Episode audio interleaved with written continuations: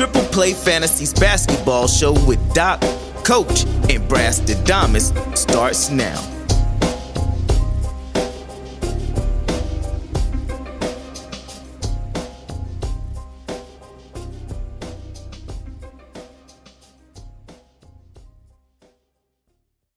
We welcome in a man who has done plenty of traveling. And no, we don't mean in basketball.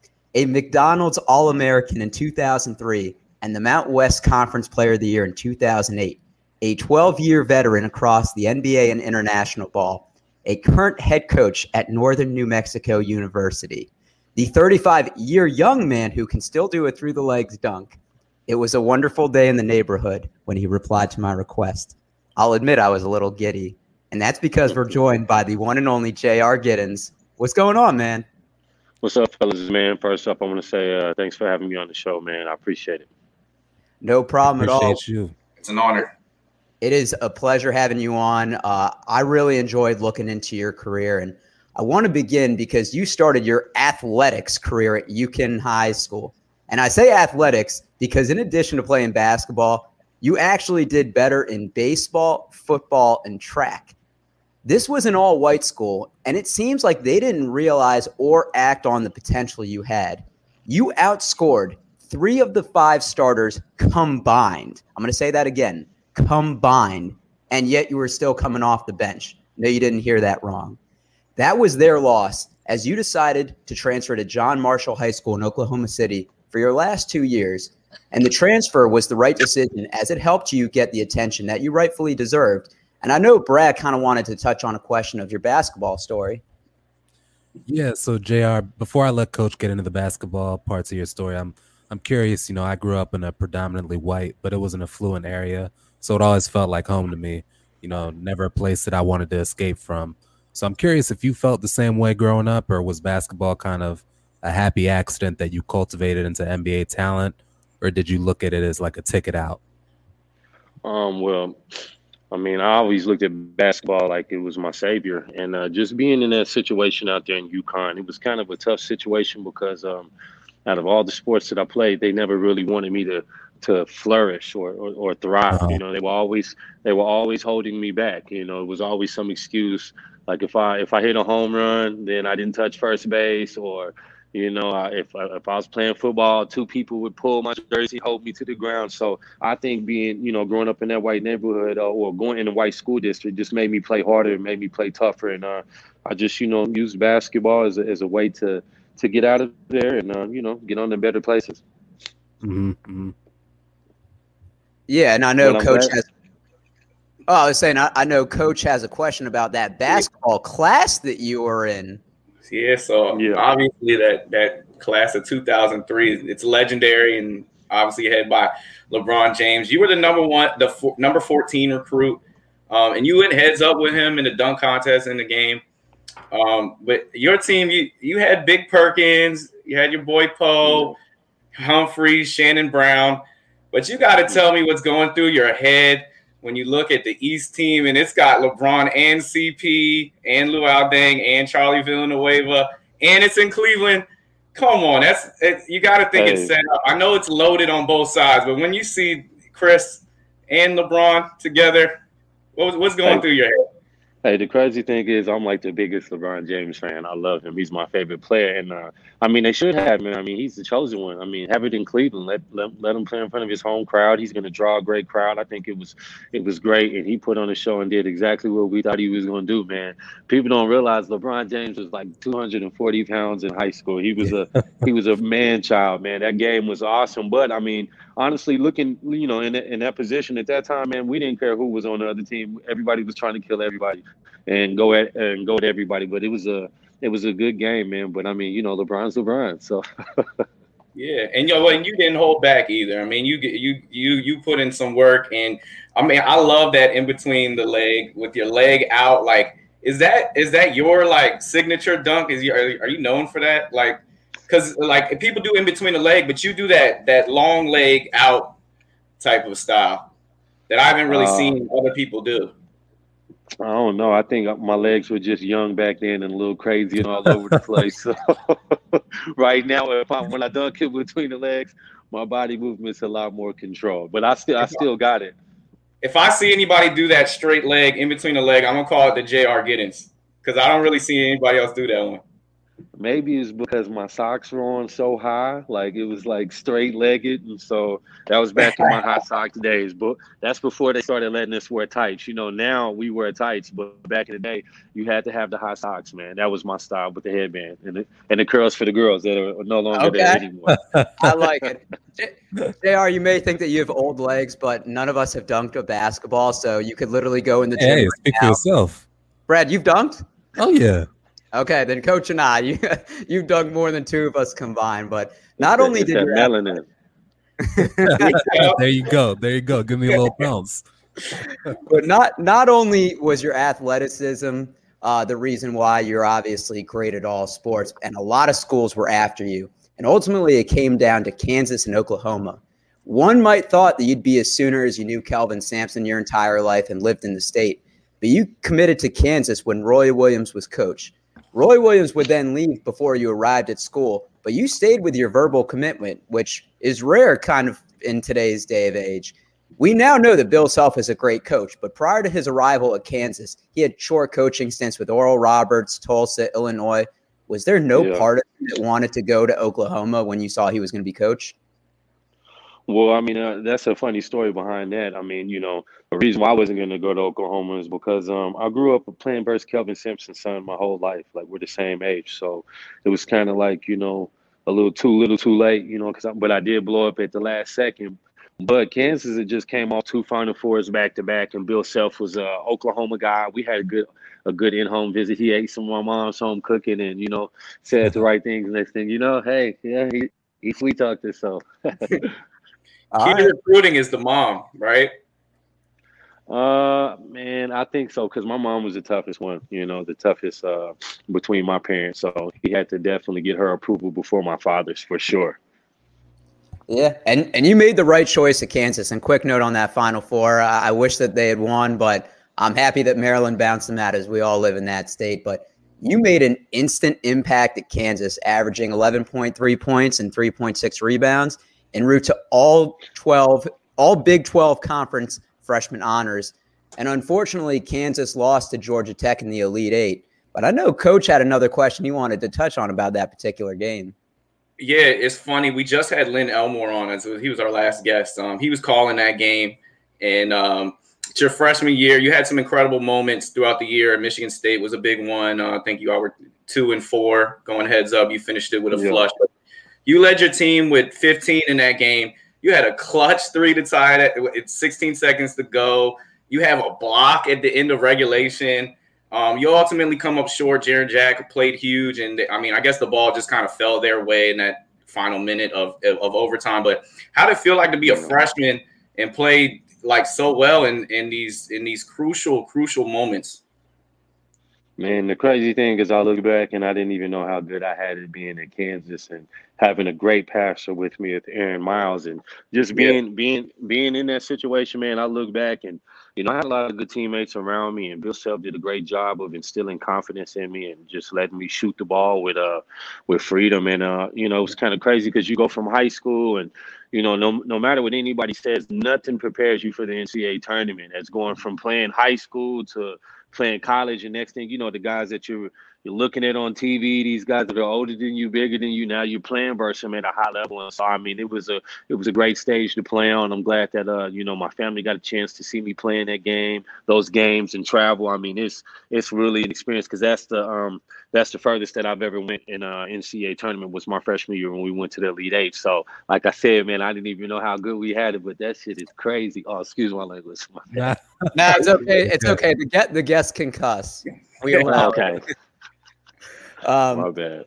It was, it was unfortunate that you guys lost, but JR, you did your part. You had a solid 15, 4 and 4. So it was on your end. Unfortunately, that offseason, you had knee and ankle surgery, which I, I think the average person doesn't realize how hard it is to do that and still perform at such a high level.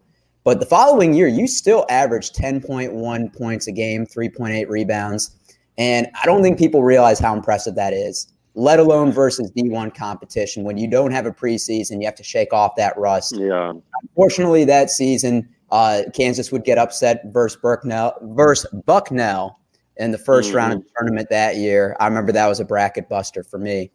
Um, yeah, I, and I played like trash, man. It was a tough one. I, we, we, we don't we don't we don't we don't touch on bad games. We only touch on the highlights here. But, hey, I keep I keep I keep it real funky over here, man. I didn't play the way that I needed to play, but you know, it happens. We busted a lot of people's brackets, so it just shows you that's how March Madness is, man. You got to bring it every every single game because you know you never know what happens. And, you know, we should have we should have went pretty far that year, but I don't know. I think I had a sophomore slump anyway that year. That wasn't my points went down. It was crazy. Yeah, and you know, I, I don't want to touch on the next part, um, but I, I think it is kind of a transformation point in your life, and that's the stabbing incident in May of 2005. Mm-hmm but I want to shine the light on what a redemption story this is. Trying to defend yourself, you were stabbed in your right calf, requiring 30 stitches, severing your soleus, hitting an artery, and slashing your Achilles. You were told you may walk with a limp the rest of your life, and your basketball career was in jeopardy. Obviously, the story has a happy ending for your career, but many of us don't go through something this tragic. So, how did this change your outlook on your life and your basketball approach? Well, I mean, I was I was uh they had to rush me to emergency surgery. So it was, you know, just a reality check of just a a guy that went to a big time school at Kansas and just, you know, sometimes you think you're in a position as an athlete to where you're safe in the city and you're not. And um so I just used that as, you know, just to dig deep, man. I remember just not knowing if I play basketball again and you know just you know you see family members turn on you you see you know friends you know that you thought were your friends kind of go away and it just it's just you and, and your will at that moment. So i just reinvented myself. I went from like 185 to like 216 got in the weight room and just really changed my game from being just a shooter to an all-around player and just i look at it as um you know the time to where i really had to find myself as a person you know. I think that's as a basketball player, it was a time to where it was a fork roll to where it was like either I could go left or I could go right, and I had to concentrate on just you know getting my leg back and just you know I, obviously I never came back the same. I don't think, but I mean I was still super athletic, but I mean it was just a lesson learned, man. And just like I said, I think that uh, I look at that scar every day, and I just you know I'm thankful for that situation because I think it, it was a turning point in my life to where you know I really realized that you know I had to change some things and you know just focus on basketball. Yeah, and and you know, first of all, from all of us, we're glad that you're okay, and that you know that serves as a reminder that hey, you know, I, this could have been way worse. And I love the optimism that you take from that. And I don't want to say that your basketball career suffered after that because you know eventually you and Kansas decided to part ways, and New Mexico head coach Richie McKay called and believed that you were wrongly portrayed. You sat out a year, but boy, when you returned, you did not miss a beat. You averaged 15.8 points a game, 6.5 rebounds, and 2.3 assists. So I think of minor comeback or minor setback for a major comeback. But during that year, I know that there's a lot of time that you have, and I know Brad wa- kind of wanted to touch on that. Yeah, so I know the the NCAA transfer rules require you to sit out a year. You know, knowing a bit of your background, I'm curious what your mindset was like in that year. You know, a new guide, a new place. You're coming back from, you know, what could have been a catastrophic injury. You know, how did you spend your time sitting out that year? Well, I mean, that year, man, I was just really hungry. I don't, I don't think I always tell athletes, man, if you ever lose that eye the tiger, that eye, you know, that fire, then you know that's when that's when it's over with. So I just, you know, just dug deeper and you know the good thing is is uh, i got a chance to practice every day with the team and you know rehabilitate and get better like and i feel sorry for my teammates because i used to come to practice like a mad hornet ready to kill everybody, try to rebound and block everything. And Coach Richie McKay, he, I promise you, he let me talk so much trash every day. I bet my teammates hated me. Sometimes I apologize, but that was at a point where I was, you know, I had my foot on the gas and I was trying to get back to where I thought I needed to be. So every day, like people would be like, "Man, we don't feel like practicing today." I'm like, "Well, you better bring it, God dang it, because I'm coming today. This look, this is my game." So you know, I, every practice was a was a, a regular season game for me almost. Can uh can we hear some of the trash talk things you said? No, because you said we can't cuss on there. So oh, we, we can't. us, us three can. The guests are always welcome to. He's got a key. He's got to. He's got to be in the action. He's got to be in the action to hear the trash talk. You can't just. You can't just say it. Nah, yeah, I, well, I, that was that was it. That was the younger Jr. Now the older me, I'm, i have the more LeBron swag, laughing, playing, enjoying my teammates. But that was, you know, I'm from the Kobe area to where you er, to where you just didn't want to like somebody and you just found a reason not to like them, and then go out on the court and try to take it out on them. Like you'd be like, "What did this dude look at me wrong in warm ups?" And then you just tweak off and, and go crazy. And he probably he probably didn't even look at me. I just made it up in my head. So. Well, you in, you're in kill mode, and you're you're going to New Mexico, and you're that, now the new man of that school. So I can imagine that that type of veracity you're bringing in every day in practice, knowing probably this is the best player on our team, and and he can't play this year, so he's going to kill us every day in practice. And the bad thing is, I had another guy that transferred with me, so we would tag teaming them every day. The, the, head, the, the, head, the head coach loved it because we pushed the starters so much. Like they knew they didn't have an off day because honestly, you know, the talent level that I had and the other guy had, we were probably, you know, a higher level than the starters. So it's like, you know, they didn't have any days off. So we were at their necks every day. And we, hey, we took it personal, but some days they kicked our butts, some days we kicked their butts. But I mean, I love that, man. That's basketball. Compet just going out there and competing every day. Sometimes you get knocked down, but you you get up and you live to fight another day. And that's that's how my redshirt year was. Yeah, and and I think that I think that actually shows because the the team success didn't reflect that. And Coach McKay was fired after a 15 and 17 season.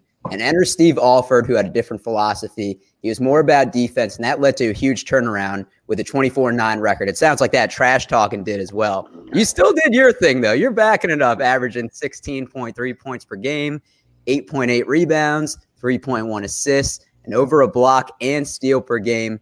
This led you to becoming the Mountain West Conference Player of the Year.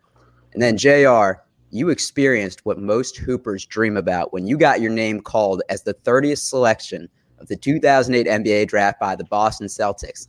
As the final pick of the first round, you got a guaranteed contract, so you secured the bag, my man.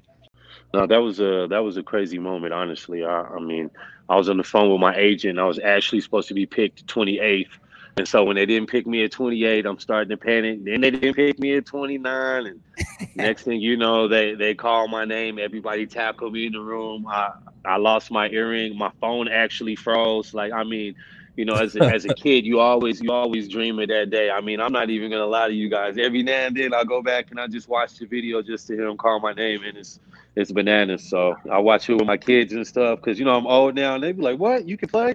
I'm like, uh, yeah. don't, real, don't, real, don't play me. real question round pick too. You were one away from the second round. Real question is, what alcohol were you drinking that night? You know what? Honestly, I did not drink that night. I, I, ended up having a party at the club. They announced my name. They played like the little Kanye West "Welcome to the Good Life." I walked in and oh, I was go. just buzzing. I was buzzing so much. I bought everybody drinks that night. Well, I'm, look, I'm lying. They gave me credit. They gave me credit to my drink. I was about to say, yeah. Look, hey, look, they just called my name in the job, but I didn't have no money. yeah, yeah, exactly. now what? Look, they was looking at me like I had all the money. Look, no money, baby, no money. yeah. You're like I haven't, you're like I haven't signed the pen and paper yet, but the like, team that you got, the team that you got drafted by is ironic because you worked out for Boston and you received praise from Doc Rivers, who said you could fight for minutes right away. Yet he barely played you not only in barely game but in practices as well. And you said that you think Rivers didn't like your swag, which let's be honest, we all know that you have plenty of. But did you ever ask him why his praise for you for the workouts didn't carry over? I don't know because I'm a hardworking guy, and when I went down to the D League, I dominated. Even the other draft picks that were there with me, I felt like I dominated them in practice in the one on ones and the two on twos. But I just think that's a lesson to where I tell kids now, like you know, my career probably could have went a different way if maybe I would have got along better with my coach or just tried to like in in that situation, you you don't know how to really fit in because you're around Hall of Famers, and you know, so in that situation, everybody looks at you like everything you're doing is wrong, and you know, I just like for me, I, will say this on air, man. I I just got over at peace with Doc not letting me rock, but I'm like, man, you know, high school All American, first round draft pick, Rondo's out there. I'm like, got a 45, 46 inch vertical, and this man won't let me rock. I mean, I feel like he did everything to take away from my game. Wouldn't let me shoot threes. Told me I was just a defender. Like he didn't put me in that situation to flourish. So I remember when I got traded to New York, and they start playing Nate Robinson. And shout out to Nate, you know that's my that's my guy. No no beef with him, but I'm six five. So you mean to tell me you trade a six five guy for a five eight guy? and he can get plugged into the system and play immediately, that just shows me that that man personally has something with me. And like I said, I'm finally at peace with that. I wish I would have got a chance to rock in the league because you see your friends that you've been playing with your whole life or guys that you've been better than turn into superstars and get get a coach to believe in them and, and put them in the system and they get better and stuff like that. And then you see another person as in myself where my talent is damper, my confidence is taken from me, and you know it's and then you then you know you it's hard to make the league again if you don't have any stats or anything. So now I got to get somewhere to where maybe somebody doesn't even like me or wants to try to plug me in the system, doesn't know me, and you're in training camp. So I mean that that situation is crazy. I wish Doc would have let me rock. I know I would at least got at least five, six, seven more years in the league. Who knows? But it is what it is. So it's it disrespect it's disrespect when he plays an injured Brian Scalabrine over you. Brady. Yo, Scal, let me tell you the story. I, I used to make like eight, eight hundred, a thousand jumpers on game day just to put it on the suit. So Scal couldn't even walk that day, man. So I know it's my time. I see the rotations. I'm like, all right, I might get my chance to rock. Scal comes out the locker room like grimacing, like, ugh. And I be telling Scal, I was cheering Scal up in practice. I hope he hears this. He knows what it was. this man went to this man went to sit down on the bench before he could even put his butt down. He was like, Scal, put him in the game. In that moment, I was just kind of like, I'm gonna cuss right now. In that moment, I was like, man, fuck it. Like this dude is off me. Fuck, fuck this shit, man. He is not rocking with me. Look, what's pop? Look, what's popping tonight? Look, what city we in? Like that was my mindset. Like shit. Look, look, we gonna play a game today. Might not be in the right. gym. we gonna play. a crazy, crazy time, man. It just seemed like such a perfect fit to back up Paul and be catching lobs to Rondo. You're the lob catching king. Like I used to play with you on 2K. I'd get Paul out, I'd put you in because it would fit seamlessly with that team that they had in order. And it made so much sense to pick you at 30. So I understand what you're saying, man. Yeah, I mean it is what it is. I'm past it, but I mean that man should have let me rock. I mean, we especially as black men, man. I took it took me 23 years to get drafted, man. Five year, fifth year senior, do all of that, and now I'm just watching all the stars run by. I'm watching from the bench with a suit on. I, I mean, you really feel helpless, man. After after 20 games goes by, and then 40 games goes by, like you're trying to stay motivated. You're praying that you can get a chance, and then I figure after after it was my second year there, and I killed. We lost in the D League championship. I had a monster double double. I was shooting like fifty nine percent from the field in the D League, just extremely dominant. Showed it knew showed that I shouldn't be there, and it was like the last preseason game. I think this man tried to put me in with like two minutes and forty three seconds left, and I walked up there to the um to the check-in or uh, wherever we check in at, and he was like, "You should run up there." And I literally looked at him, and I was like, "Man, I've been here for two years, and you're gonna play me for two minutes and forty-three seconds, and you think that I should run up here? Like, whatever, bro. like, you, do what uh, you want to do with me." How do you think that happens? How do you think like certain players, you know, just get crazy love from coach, you know, regard regardless of the numbers they put up in practice or or yeah. whatever relationship they have? Like, how do you think that happens?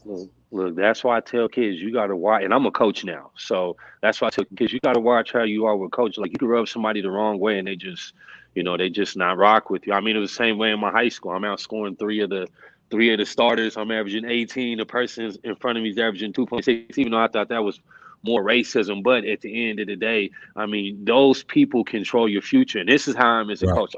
Whoever's the best player is going to play. I'm going to let you rock. I'm going to give you confidence. I'm going to instill that in you. I, I instill that in my players. Like, I don't care where you from, what color you are. If you can go, I'm going to let you go. And so it's like, I use those situations that I was put in, like as a player. Now that I'm a coach, I try my hardest not to do that. And even when some of my players kind of do things that irk me because we're all human, you know, like once we get to practice, I try to let that stuff slide and just look at them as the as the player because you know I, am a girls coach. They like Instagram pictures and and a whole lot of stuff. Right, These right. new kids and they they, they do a lot of yeah they do a lot of stuff to where it's like what you know or, you know but when it comes to practice time, man, as a coach, it's my job to develop that player and leave them better than when they when they came with me and, and make them better. That's that's my only goal. I could, I could care less. I'm gonna let I'm gonna let my best players rock. You know. So that's that's actually a perfect segue to a question I had. You know, as you look to put your stamp on the program that you're coaching now, you know, what kind of priorities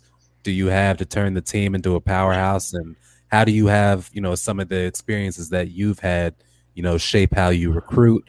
And you know, if you have a player that you know sort of maybe is is beefing with you a little bit, like how do you how do you let your experiences shape all that?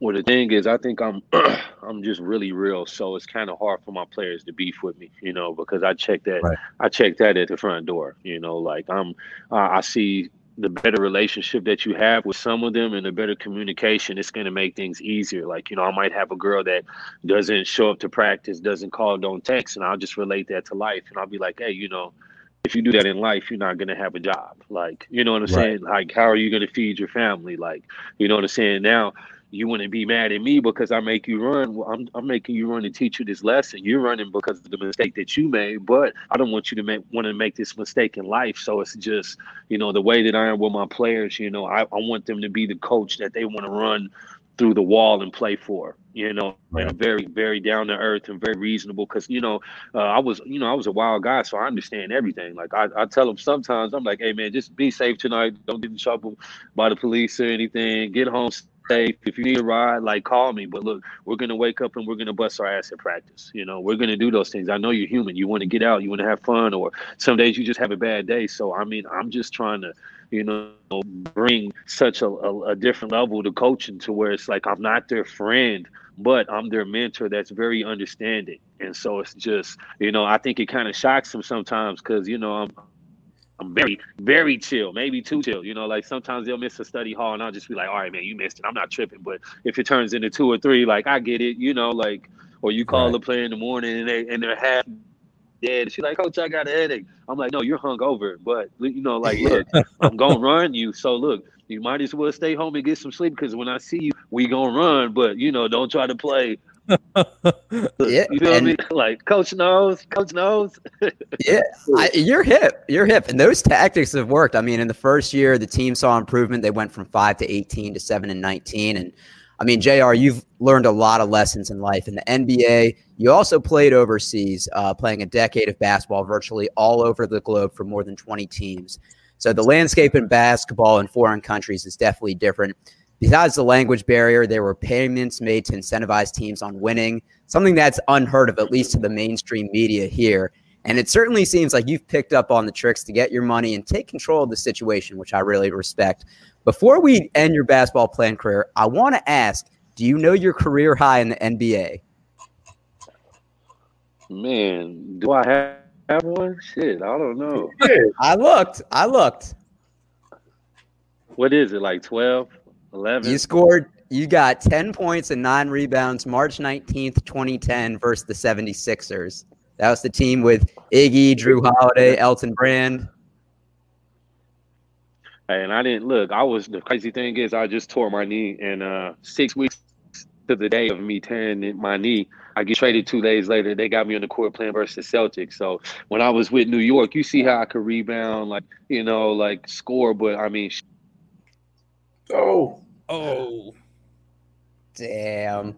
Unfortunately, we had to get JR out of here, so we weren't able to do the funny rapid fire, the this or that at the end uh, that we normally do with athletes. But make sure you follow him on social media. You can find him on Twitter at jgid4, J G I D D, the number four, and on Instagram at underscore coach underscore Giddens. He is a great follow on both. We appreciate him taking some time with us. Make sure you listen to some other shows we have coming up. We have some great guests and stay safe.